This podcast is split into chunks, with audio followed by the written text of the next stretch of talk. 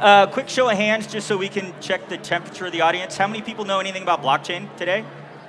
Awesome, awesome. Then my portion of the talk is going to be very, very remedial. Awesome. Uh, I'm going to talk a little bit about decentralization in the future and what blockchain can bring uh, to society and to uh, systems in general. Uh, and then my friend and colleague, my colleague Steve, uh, is going to talk to you about one of our spokes. How many people know what ConsenSys is? Awesome. We have fans in the crowd. All right the internet was architected a long time ago, right?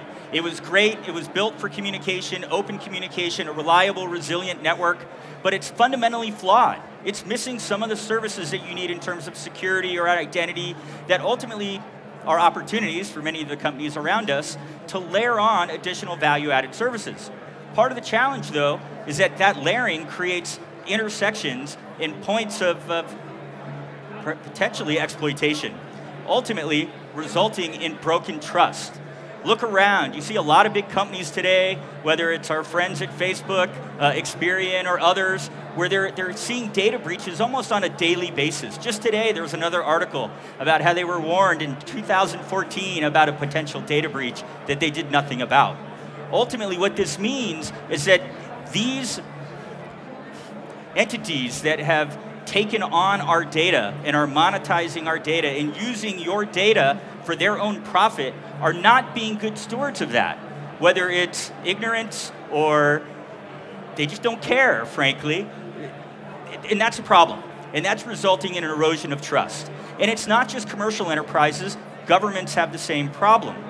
Big reason is these centralized systems create honeypots. These are single points of attack what, Willie Horton, you guys know who Willie Horton is? I might be aging myself. Famous bank robber, thank you, sir. He said, Why do you rob banks? Well, that's where the money is. Why do you hack and, and take on these centralized systems? Because that's where the data is, the information, the gold of today's economy resides in these centralized systems. And when I was a kid, I know I don't look that old, no laughing. Um, we would hack into systems. We'd set up our computers to war dial large sets of phone numbers to find computers and to find telnet addresses so that we could explore the network, right? It wasn't malicious. It was somewhat educational and kind of fun, frankly. Today, hacking is organized crime. There are huge organizations set up just to hack data, to monetize that and take it back and, and ultimately undermine a lot of these systems. And it's not just organized crime, they're sovereign states. There are groups, not only in foreign countries, in this own country, that ultimately are there to attack the security of these systems. Has a huge impact on public trust, potentially even influencing things like elections. Potentially. There is a bright spot, though. Hmm, clicker partially works.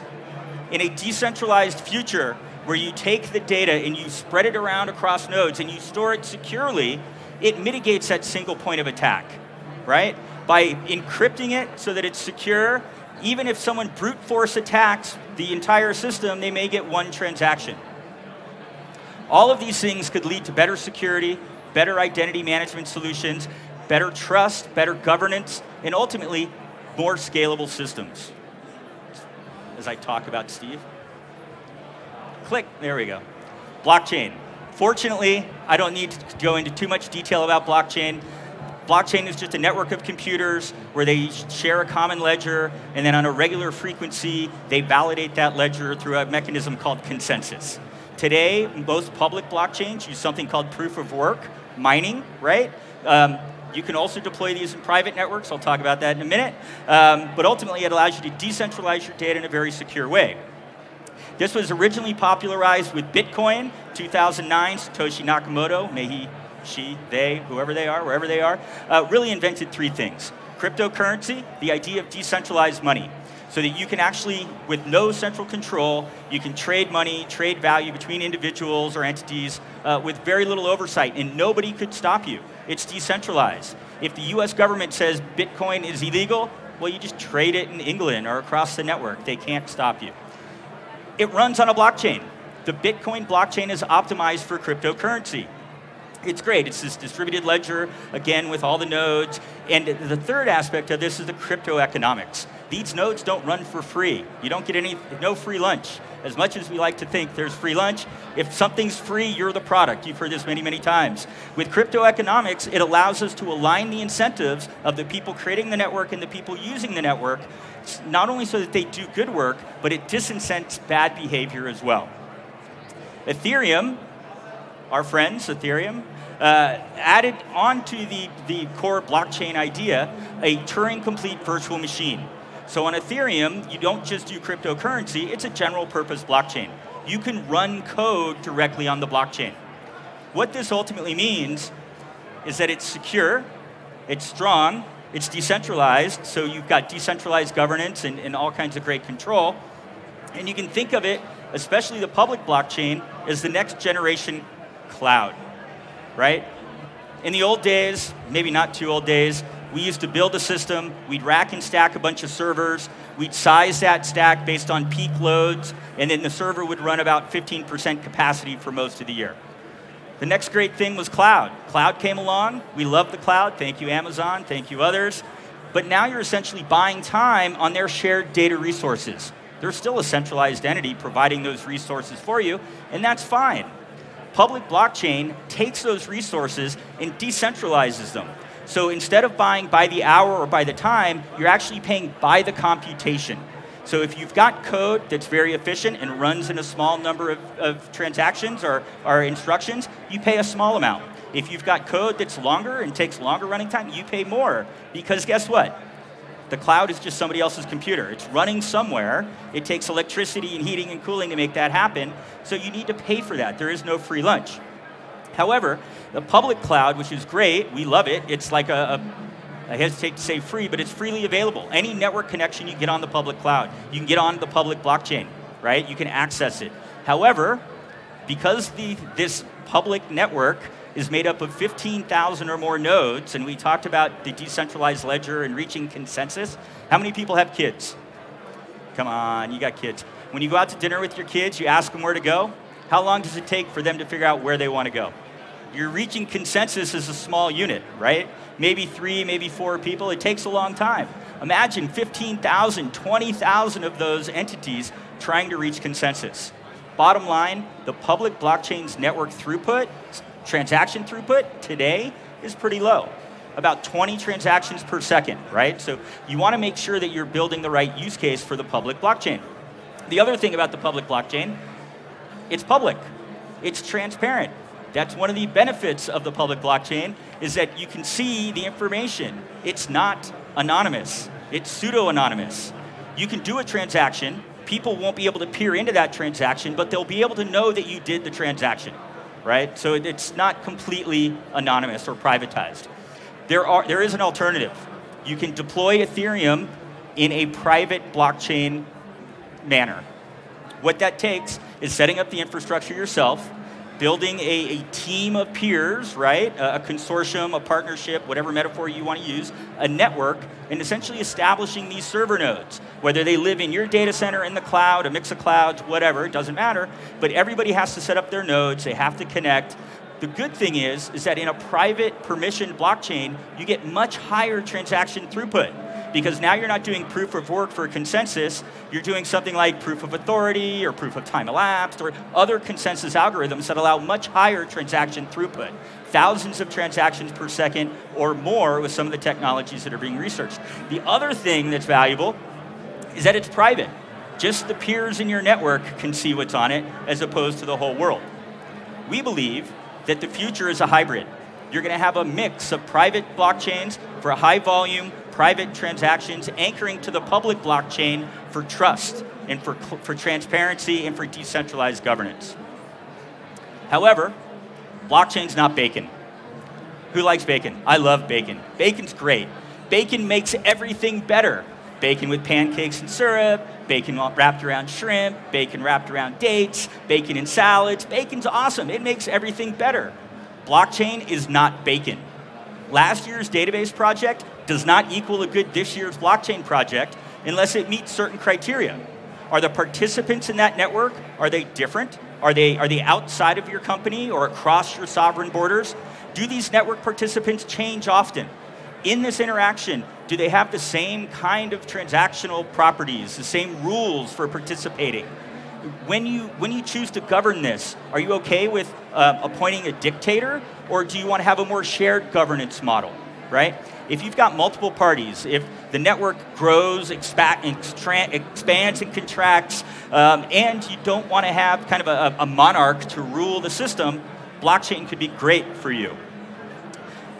So if you're looking to improve operational efficiency across my boring slides, if you look to improve operational efficiency, um, again, across organizations, you're looking to, to settle things quickly, uh, like stock transactions or real estate transactions, um, these are great opportunities for blockchain. Uh, just some more examples. Think about last week, Thanksgiving. How many people had a romaine salad last week? Nobody, right? You know why? Because the CDC said romaine is dangerous, right? Pie was better for you last week than romaine. Yay, go vegans. Um, the reality is, is that it took weeks for them to figure out where that lettuce came from. And I'm a California guy, it came from Monterey, right? Monterey and Salinas supply, it's called the salad bowl of the world because it supplies romaine lettuce to everywhere, right? With blockchain, they could have found that out literally in seconds.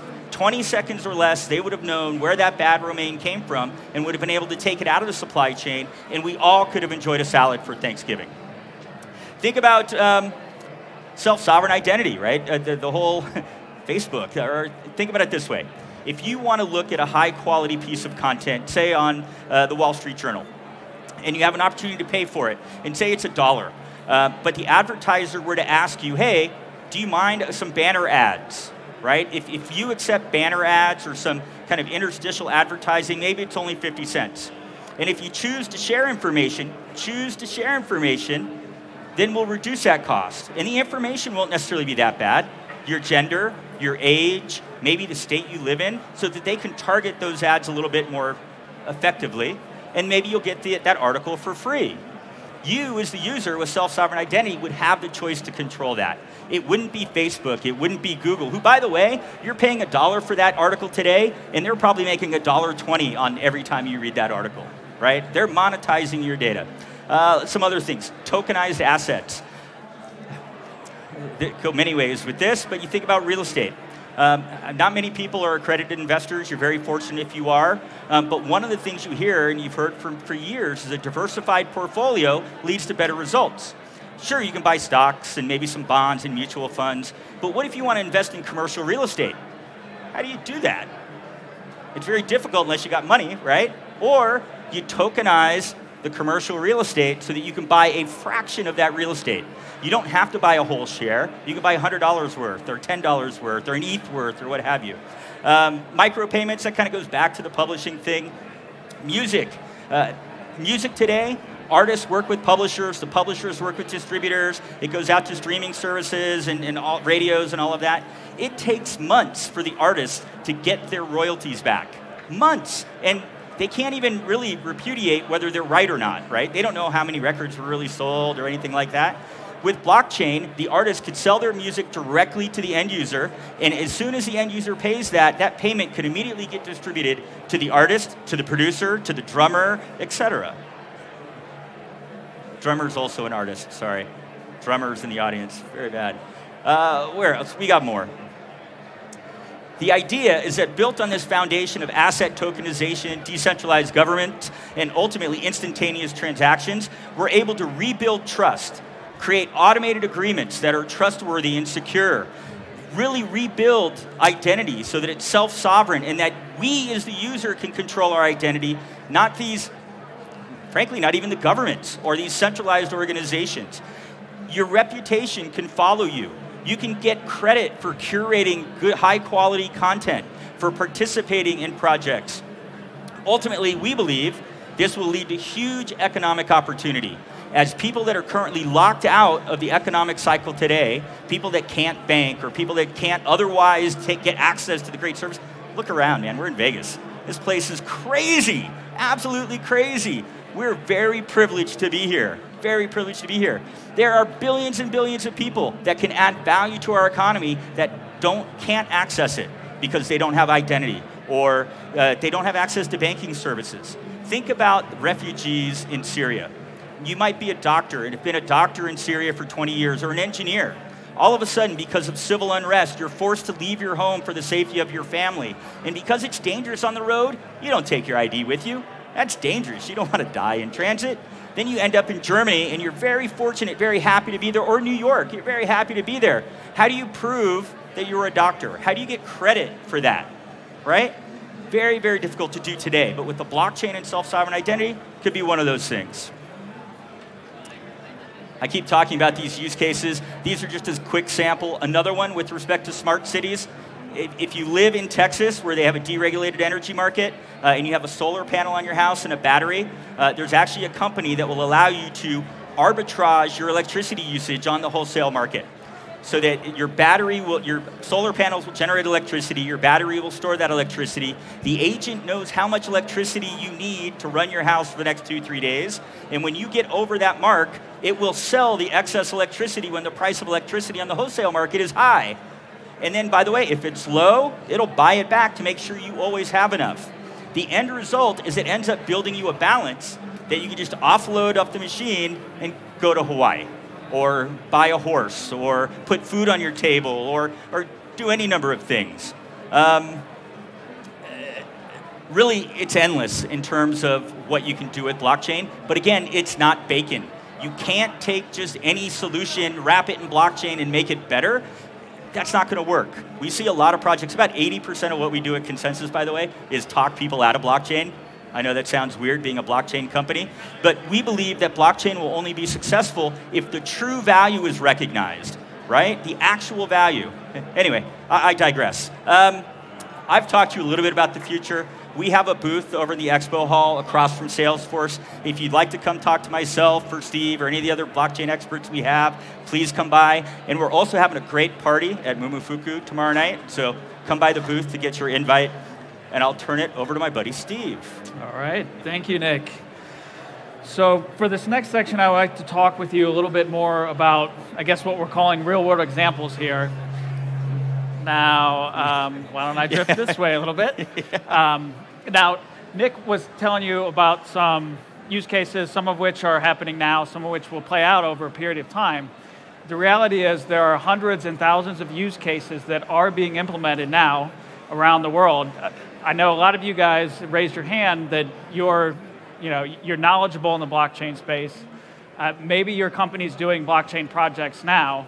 A lot of times, what we see uh, with ConsenSys when, when we go in uh, is a lot of your organizations kind of have built up an innovation team within the IT team that's looking at emerging technologies and tend to have a lot of interesting use cases that they're thinking about blockchain from the perspective of your business. Gartner actually has, has some poor soul at Gartner chronicled over 3,000 use cases that, um, that blockchain could have a real world impact. And that impact they forecast by 2030 is 3, $3 trillion of economic value. As Nick was saying a minute ago, economic value. Now the question is, what about getting to production, right? Because we've heard about blockchain for a few years now, and the reality is the technology can be somewhat difficult to adopt. Um, there are technology hurdles, right? There are new things. Uh, it's heavy crypto. Um, these, there's these distributed ledgers. So there's new frameworks. There's new programming models. There's things like consensus algorithms that need to be understood, and so on. But even beyond that, there's a second hurdle. As, as your projects progress, maybe out of POCs and into pilots, what, what we see is what we're calling this concept of shared IT. And, and shared IT gets to the core of what's different about blockchain than other technologies. If you think about you know, some of your companies, you guys have got hundreds of IT systems that are deployed today that you, you maybe have accumulated over a number of years. And in one sense, maybe blockchain's the 101st or the 1001st, but in another sense, it's actually a fundamentally different technology. What's different about blockchain is this collaborative nature. If you're going to get the benefits of, of going with, on a blockchain, then you need to collaborate with your partners in your value chain or your, or your, your supply chain, or often your competitors. So maybe a group of banks sit down and look at what a new payment system on a blockchain would mean. But in order to advance this, they need to collectively steward the network together. It's this shared network where everyone has some control, but no one's in complete control of the network, which is totally different from every IT system that you have today. If you think about what it takes to deploy something into production, what, what does it take? It all, all, the checks and balances, you know, the risk compliance team, um, you, have, you have certain ops teams that gets involved, and there's this multi-step process. But that's now within a silo. In, in, in a blockchain network, you now have multiple organizations that need to collaborate together. So, so I say all this to say that getting all the way into pr to production in the blockchain space is challenging, but companies are doing it. Uh, and these are some companies that we're working with that are either in production right now uh, on AWS, as, as, it so happens, on, on Kaleido, um, or are going to be getting there in the next few months. So some of the largest institutions in the world and some, some very innovative startups as well. I'm going to tell you a little bit about a couple of these use cases. This, this one's kind of interesting. This one's more on the crypto asset side of things. So a company called Greenfence, uh, who's based in Hollywood, is uh, working with a lot of the large studios like Sony and Fox. And these are some of the movies that, that they've done, and essentially creating crypto, crypto collectible assets. So the idea of, of a collectible, you know, there's a concept of scarcity, there's the idea of the provenance of that thing and being able to prove that it's intrinsically valuable. And a blockchain makes, makes for a really great place to track that. And Greenfence is doing that today. If, if you've seen one of these movies in the theater, then you may have gotten an offer for a, a crypto collectible. If I, if I switch lenses, you know, I, I said 3,000 use cases, so if we go totally into some other end of the spectrum, let's talk about how some large institutions are looking at this technology and, and really using it as a tool to help drive impact in their society. Union Bank is a large um, uh, Southeast Asian bank, and they, they looked at, uh, in, in the Philippines, they, they looked at all the tens of millions of unbanked people that live there today. And a lot of, a lot of those citizens of Philippines bank at rural banks. And the, the rural banks in their communities themselves are unbanked because they're not in the global financial system. What Union Bank is running today is a blockchain based system where they actually connect all the rural banks in and they anchor them in through a blockchain into the global financial system. The first use case that they're running is around remittance payments. If you, if you have some familiarity with that, this region of the world, this is a huge social topic. Um, a lot of citizens go abroad, they collect money and they send it back to their, to their family there. Uh, but if those family members are unbanked, there's no good way to get the money back. So you're looking at a 40 over a 40 step process that they've now put, putting this on the blockchain. They've now digitized all of that. They're, they're, they're connecting into global financial systems, and it's now four steps. You can read this case study is actually out on AWS uh, with, with, ConsenSys and AWS wrote it up together, so you can Google that more there. The last one that I'll mention uh, is in the commodity space. So a, a, a lot of uh, large uh, trade finance uh, banks that, that help commodities flow across borders and, and uh, move. You can kind of make out a little bit of the diagram there.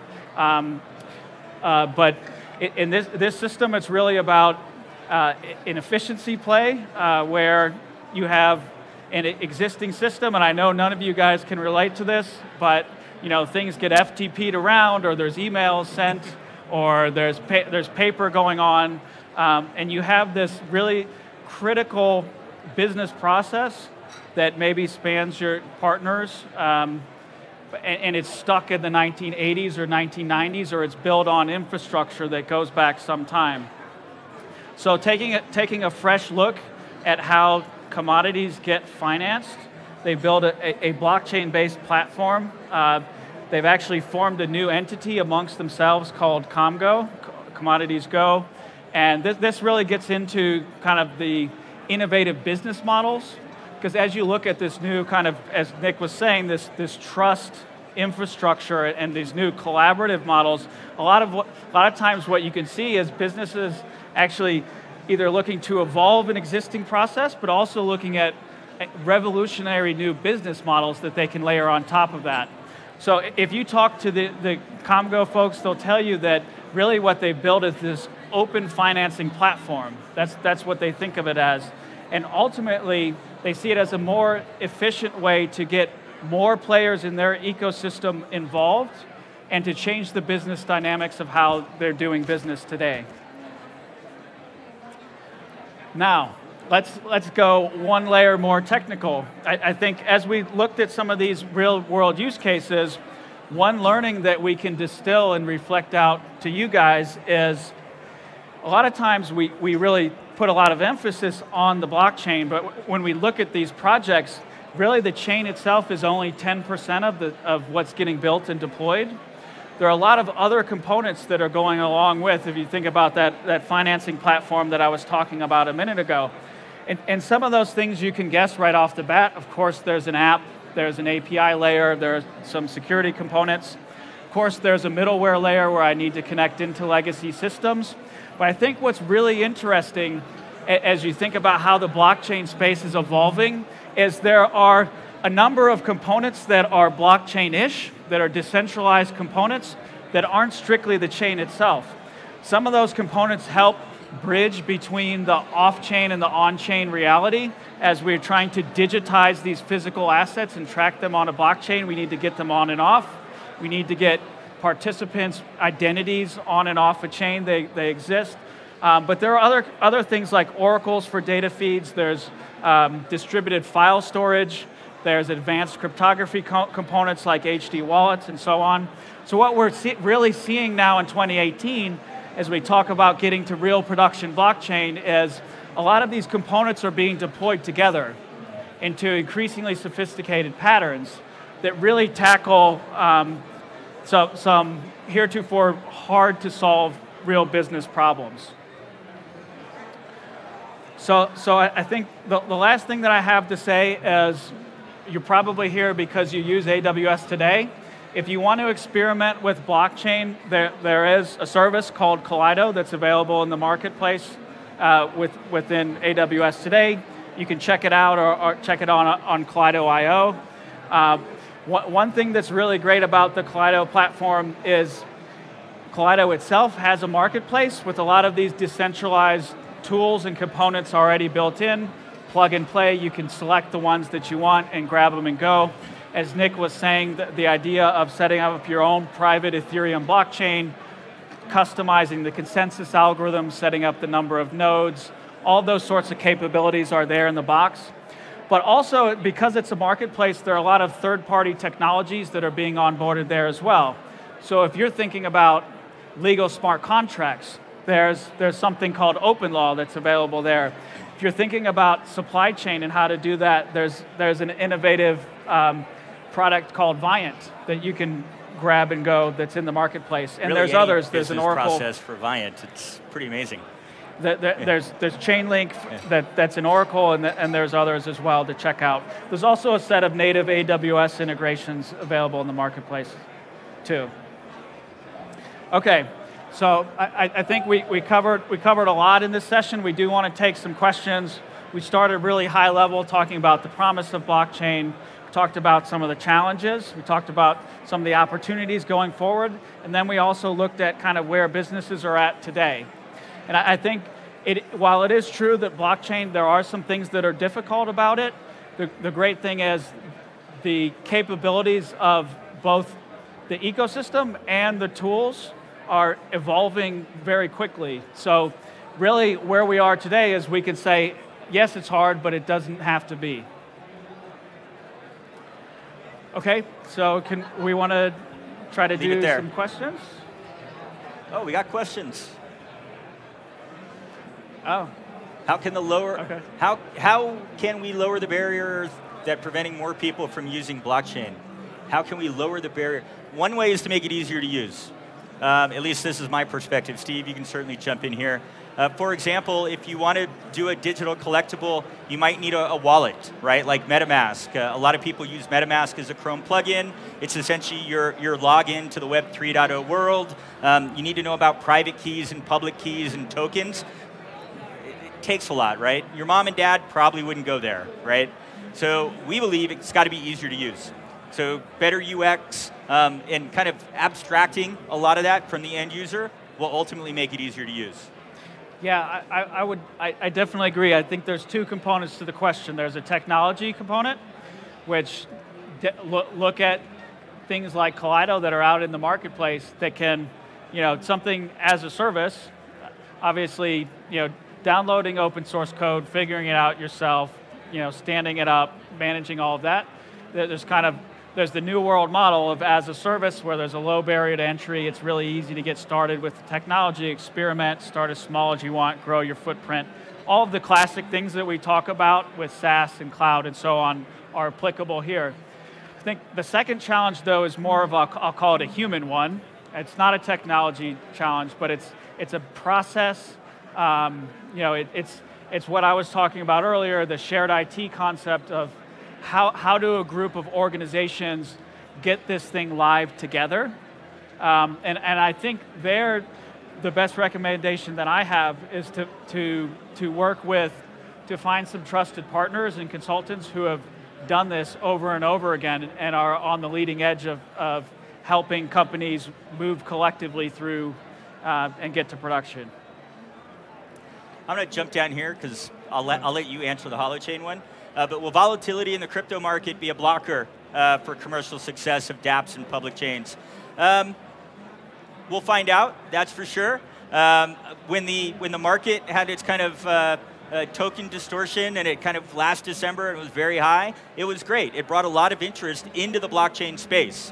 The good news is that people that came for the crypto are staying for the blockchain. So a lot of the big companies are, are, they're not crypto companies. We're not a crypto company, we're a blockchain company. So yes, the price of crypto is falling. Maybe it never should have been as high as it was before. Um, one of the things that you think about with respect to Ethereum and Ether, that's the underlying fuel for the cost of the compute resources.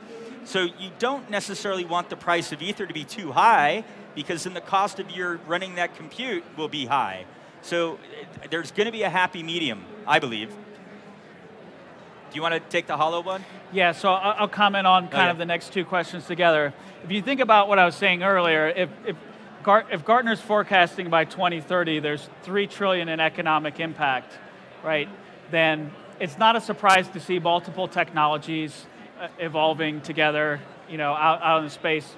I, I don't know a ton about holochain. Um, I, I know that there, there are a number of public chains that have spun up over the last few years. Um, I think that each of them, or many of them, do have interesting contributions into the space. I think if you look at Ethereum as kind of the, the largest community still to date, if you look at its roadmap, I think there's definitely cross-pollination and inspiration going on for multiple communities. That's all good. Um, I, I think ultimately a you know, that, that large of a market can support multiple code bases. The other thing is look backwards in time a little bit. Think about relational databases. You know, there, there were there was Three. IBM DB2, there was Oracle, there was SQL Server, there was Postgres. If you think oh, about oh, application servers, there was, you know, WebLogic and um, I used to work for Oracle. We thought there several. was one database, only one yeah. database so, so I think a, a, lot of core technologies, the market will support uh, multiple of those, I guess is, is what I'm saying. Um, so I, I, I, see the same thing in, in the blockchain space. Um, I, I, I think specifically Hyperledger versus Ethereum, do get this question a lot in the enterprise blockchain space. Um, the, those are two of the, the largest, um, you know, most active communities there are there, there are pros and cons. They, they both have communities with hundreds of companies that are participating, so vibrant ecosystems uh, with lots going on. If you want to, if you want to see me afterward, I, will give you my full rundown on uh, one, one technology versus another. Ethereum's been around a bit longer. It's a bit more battle hardened because the code, the core code's been running on the public blockchain, as well as uh, you know, places like Kaleido where we're running over a thousand uh, private chains around the world. This time last year, where did you work? my, my particular history is I, I, do have very deep knowledge both in Hyperledger from a past life and in Ethereum uh, from my current life. Um, so, I, I, mean, I think there's technology pros and cons. There's a lot of leapfrogging from one release to the next on a technology level. I, I do think the Ethereum ecosystem is the largest. There are lots of uh, startups and companies and lots of innovation going on in that space. But I, I do think the market will support multiple technologies ultimately. Do you want to talk about the scaling stuff, or I've got a great real world example. When you want to talk about scale? Yeah, yeah. So, so scalability, it's, it's really important to remember there's kind of the public blockchain space, and then there's what many businesses are doing today, which is setting up their own private chains. And scalability across those two are, are completely different things. In, in, the public blockchain space, you're, you're, a lot of the chains, including Ethereum, are bounded from a scalability perspective because of how they set up the security so that uh, the integrity of the public chain itself, they didn't want any one entity to get, gain enough influence over the network, so they essentially created hard math problems that you have to solve and made it impractical for any one party to start to, to dominate that. Um, if you go into the private space, you, you just pull that out and you replace it with a different consensus algorithm. And there are multiple consensus algorithms to choose from, and they offer different trade-offs. So some of them are very high performance. Uh, some of them are more towards what we call Byzantine. Byzantine is a, a, computing term that talks about a trustless nature of how you form an agreement. If you, if you loosely, if you think about data, the old database world, if you know what two-phase commits are, similar kind of concept where parties are talking back and forth and coordinating before they actually agree and form consensus on something. Um, so in, in the private space, you're talking orders of magnitude higher level of performance just intrinsically, but you're looking at different trade-offs, of different consensus algorithms, and frankly, how, how you actually architect and build, write the code for your solution is also really important, right? How many things are actually transactions? You know, you, you need to think about this as you're writing your code. How, you know, when things get written to blocks, how that's done, how many participants you actually need. so in, in, these private chains, you can control how many votes are required before you say this block is good. Because you know all the other participants, you, you can set thresholds and, and tailor that. So there's actually a lot of configuration that you can do inside of the network and as you write the code to influence the ultimate uh, throughput. You talked about a few real world examples. Uh, Union Bank with the I2I platform, GreenFence, Komgo, uh, there's also third parties like Identillect. They've got an email solution that combats man-in-the-middle attacks in real estate. They've got over 30,000 clients in production today. Uh, their private network is, I think it's about 12 nodes of legal firms around the world. Uh, they take your email, they hash it together, put the hash on the blockchain, so that when you get it, you can make sure the email hasn't been tampered with, routing codes, stuff like that. Um, more and more every day, quite frankly.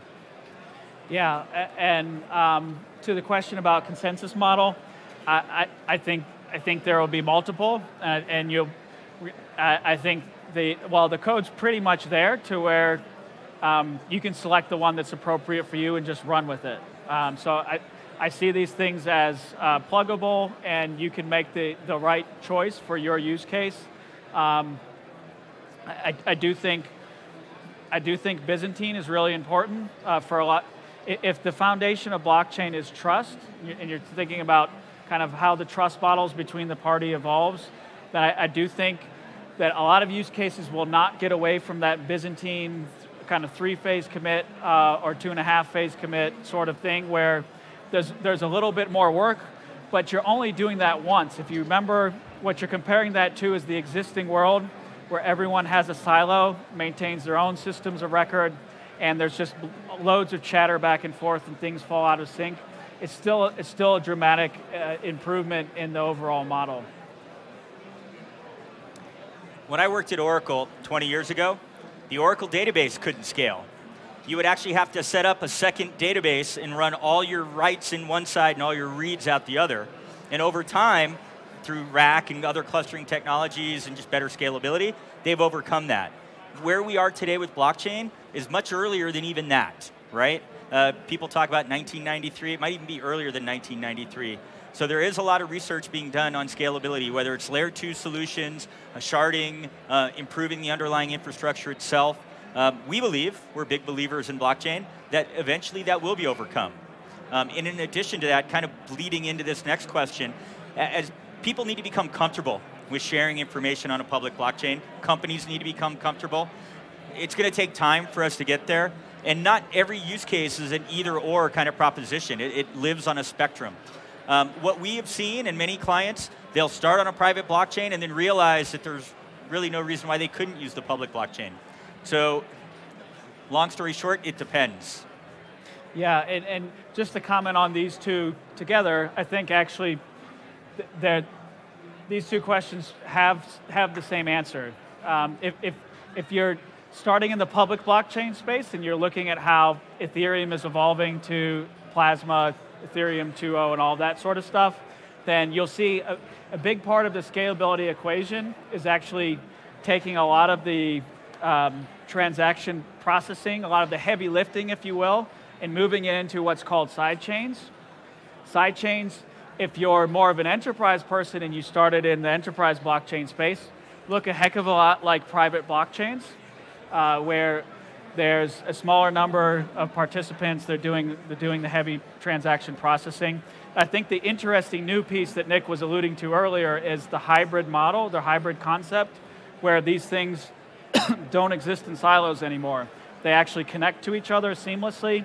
There are multiple really interesting use cases um, about why that's going to be significant for society. But I do think overall it's, it's really interesting that you have enterprise blockchain and public blockchain, and you're starting to see this intersection where the two technologies are not two things, where how they actually come together and interoperate and, and work together as one seamless system. So as a prediction, I would say if we're, we're sitting in the same, same set of chairs in 2020, we're not really talking anymore about private blockchains, public blockchains. We're seeing that as much more of one thing. 2932 is the booth number in the expo over at the Venetian or the Sands Expo.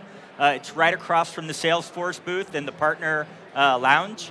So we're pretty easy to find. ConsenSys, we have a number of spokes there. Uh, of course, Kaleido, Viant, OpenLaw, Meridio, and others. So feel free to come by and check us out. Okay. We talked about the scalability. What is Solidity? Uh, the programming language for smart contracts, one of the programming languages for smart contracts. So, so one, one quick example of, of, of public and, and private, it's, it's, the, it's an easy one and it's actually live on Kaleido today. You can play with it. it's the idea that I set up a private chain and there's only so much diversity within that chain, right? There's only so many organizations, so many nodes running. And so maybe you're, you're thinking about the integrity of consensus and what happens if one of the members gets hacked and their chain is changed and now you have a dispute, or maybe some of the members start colluding against the other members, sort of after the fact collusion scenario where the chains get changed and now you have a dispute. The idea of anchoring that private chain to the public blockchain where hacking and going back in time and changing the, the state of the public chain because you're now tens of thousands of nodes is just comp computationally infeasible. Um, so sending up a really, really lean set of hash states um, periodically or on demand up to the public blockchain is a way to uh, basically maintain, ensure the integrity of the private chain. So that, that's, that's one, uh, sometimes called state anchoring. Um, it's actually available today. You can use that. There are, there are other uh, interesting use cases, um, and I guess what the question is calling um, hybrids that are um, coming down the road. Tim and Chase trying to incite some riots here. Um, like any other technology, you're not going to adopt everything, right? Blockchain's not bacon. It's not great with everything. You're going to need your cloud infrastructure. You're going to need your web infrastructure. Blockchain will be one of the enabling technologies to tie your systems together. Um, so I think there is a role for AWS and other cloud partners to play. Um, and AWS is a great partner. I can't speak to the Kaleido stuff. yeah, so I, I, Chase, if you want to come talk to us, we're, ha we're happy to talk. Um, Kaleido today runs exclusively on AWS. The single most common value, um, in my perspective, is, is operational efficiency, especially when settling complex transactions with multiple parties. Um, think about, you know, if you want to go to Hawaii and you want to sell some stock, this is just yourself. You go to E-Trade, you sell your stock, you know immediately what the stock sold for, but it takes a couple days for that to settle because it's, it's reconciling that between multiple brokers. Then it gets wired to your bank, takes a couple more days for that to settle because it's wired between two financial institutions. And then depending on the size, it may take a couple days before you can actually get that money, right? Enterprises are seeing operational efficiency by taking transactions like that and putting them on the blockchain where it will settle in 20 seconds and it will be completely auditable and secure. Yeah, I think anytime you're, you're talking about something as foundational as a transaction processing system, and you're talking about things like transparency and changing the trust model of how parties interact with each other, it's so foundational that it, it, it really applies to uh, across the board, across industries. So I, I think, you know, so, somewhat paradoxically, that also makes it a little bit harder the first time you hear about it to really wrap your arms around it and, and make it seem very tangible. Uh, but the reality is we could, we could pick any industry and, and dive in and, and look at, because we see the same pattern. We, we, our, our, our society, the systems we've built today kind of reflect our society in that they're all, they're all siloed and individualistic. And, and when you look at a, a technology that's that's kind of has this collaborative aspect to it, then you really can take out your pencil, sharpen it up, and look across the board at, at just such a wide variety of use cases. Uh, I'd have to ask uh, someone more technical for that. How about you, yeah, Steve? um, so, so sharding is, is, is one way to that's that has been proposed in the public blockchain space to increase scalability by, um, if you think about it, an overly simplistic example, you know, if you take the first letter, if you take your last name, you know, what letter of the alphabet it starts with, and route, route you based on that to some subsection of the network for processing, just a way to process more, more transactions more quickly. Sharding is not a new thing in the computing space. It's been used in, in a variety of different ways. Um, how it could impact private chains is it could Again, remember the, the, the, key thing to keep in mind is there's orders of magnitude difference today in scalability between private and public blockchains. Um, the same concept could be applied within a private chain and could further increase the, the scaling within that, that chain as well. There's no reason that it could not. All right. Thank you.